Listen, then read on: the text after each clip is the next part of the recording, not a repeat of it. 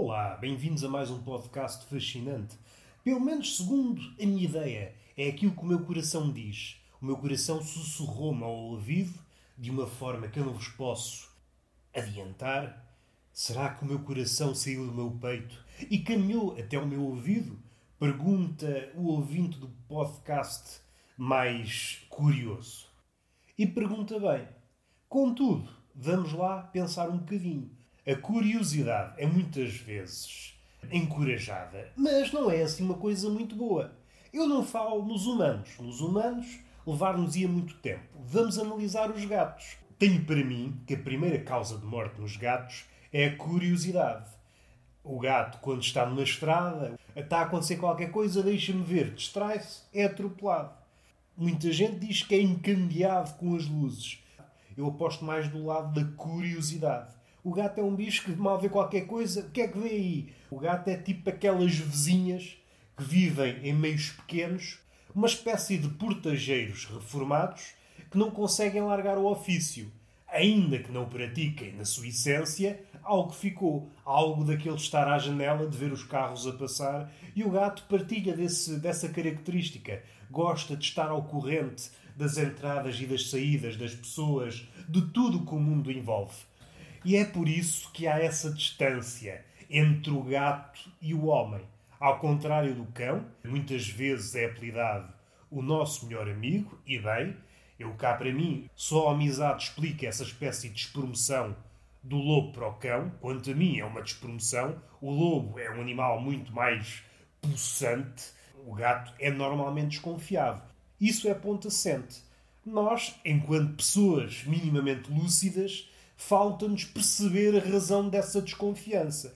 E eu parece-me que é isso mesmo. Essa desconfiança nasceu da sua curiosidade.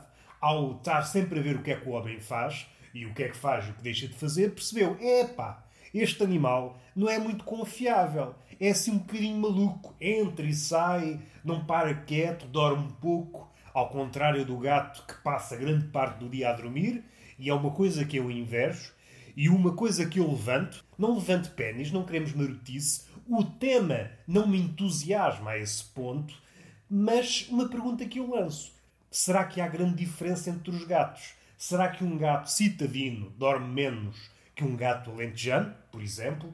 Outra coisa que eu lanço: temos no imaginário que o gato e o rato são inimigos, mas parece-me que não.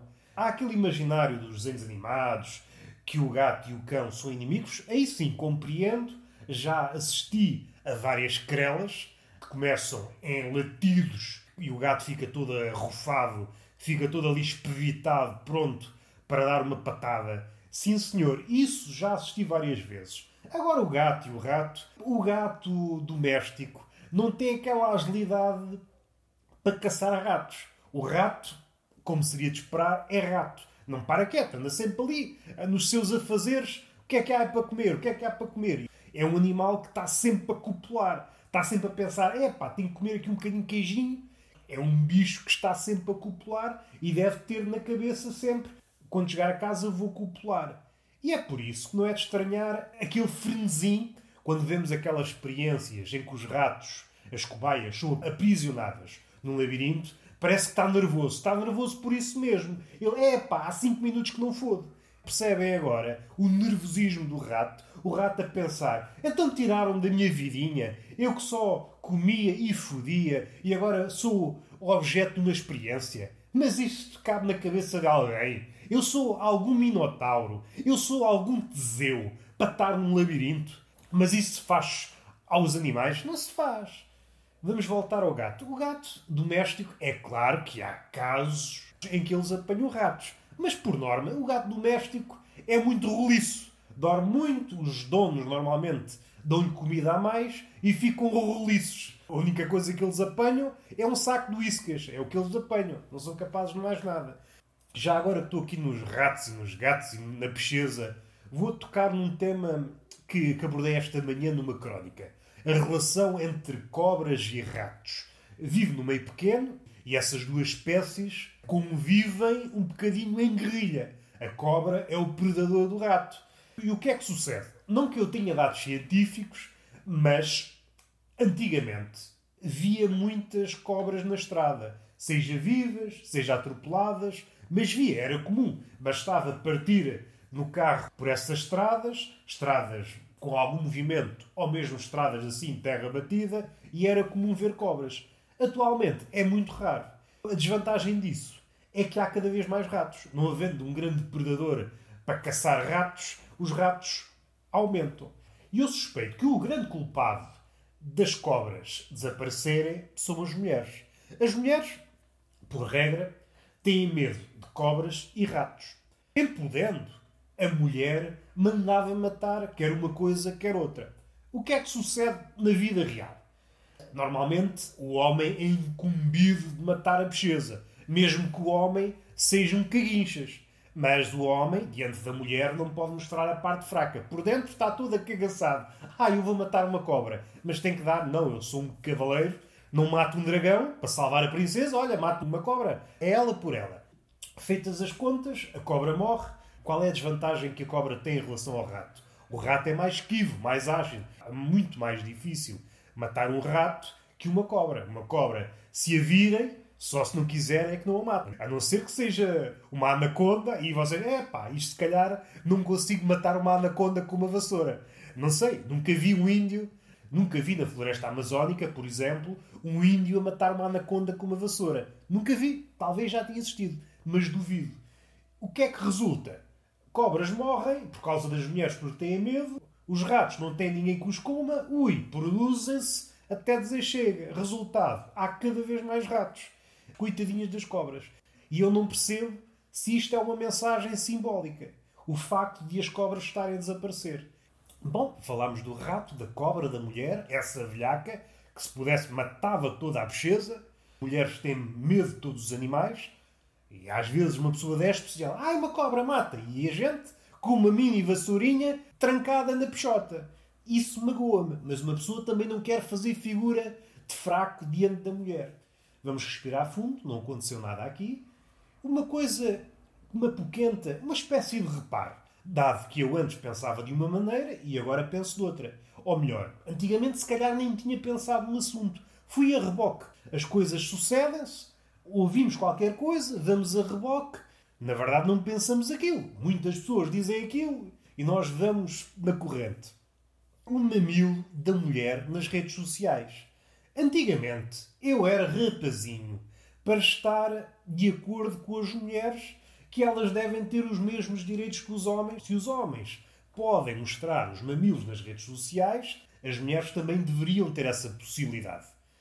Mas, pensando melhor, despindo, despindo a minha camisa de motivos florais e rasgando o meu cartão de sócio de feminista feito à pressa, eu acho que não as mulheres não devem poder mostrar os mamilos nas redes sociais.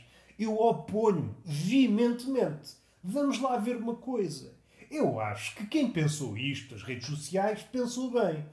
Não sei como é que vocês estão a ver as coisas, mas atualmente é facílimo ser mulher bonita nas redes sociais. Basta respirar, tirar uma foto, seguidores em barba, a seguir marcas interessam-se, estão a ganhar rios de dinheiro só pelo facto de respirarem. Nunca foi tão fácil ser mulher bonita. A mulher pode vender-se sem precisar de intermediários. Basta a imagem e basta respirar. E só isto desequilibra as contas do jogo. No extremo da facilidade, a mulher bonita, ui, é fácil prosperar nas redes sociais. No lado contrário, é o homem feio o homem feio para prosperar nas redes sociais, ui, o que ele tem de soar. E não sei se ele vai chegar perto. O homem feio precisa de fazer mais que existir. Precisa quase de um milagre. Precisa quase de um milagre. E como vocês sabem, são pessoas crescidas, os milagres não abundam. Se, como estamos, o jogo já está desequilibrado, então imaginem se pudessem mostrar os mamilos. Opa! Isto matava o jogo. Deixava de ter graça para os homens e para os homens feios. Eu falo como homem feio.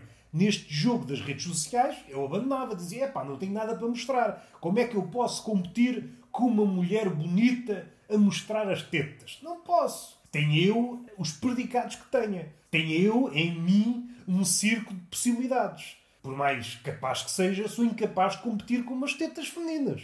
Sejamos realistas. Eu acho bem, eu acho bem e fica aqui o reparo.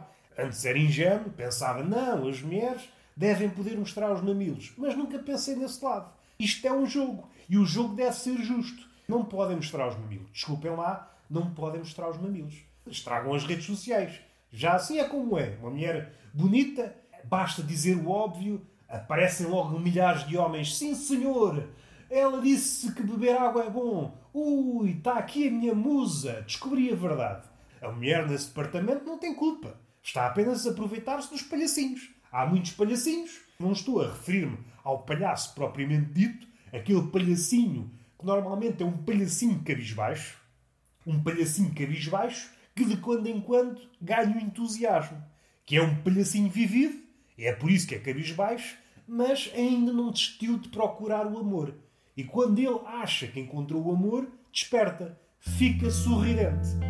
E isto é muito bonito, a falar de palhaços, e eu agora entusiasmei. E fechamos este assunto, e fechamos o podcast, que é para não ver chatices. Beijinho nessa boca e palmada pedagógica numa das nádegas. Até à próxima.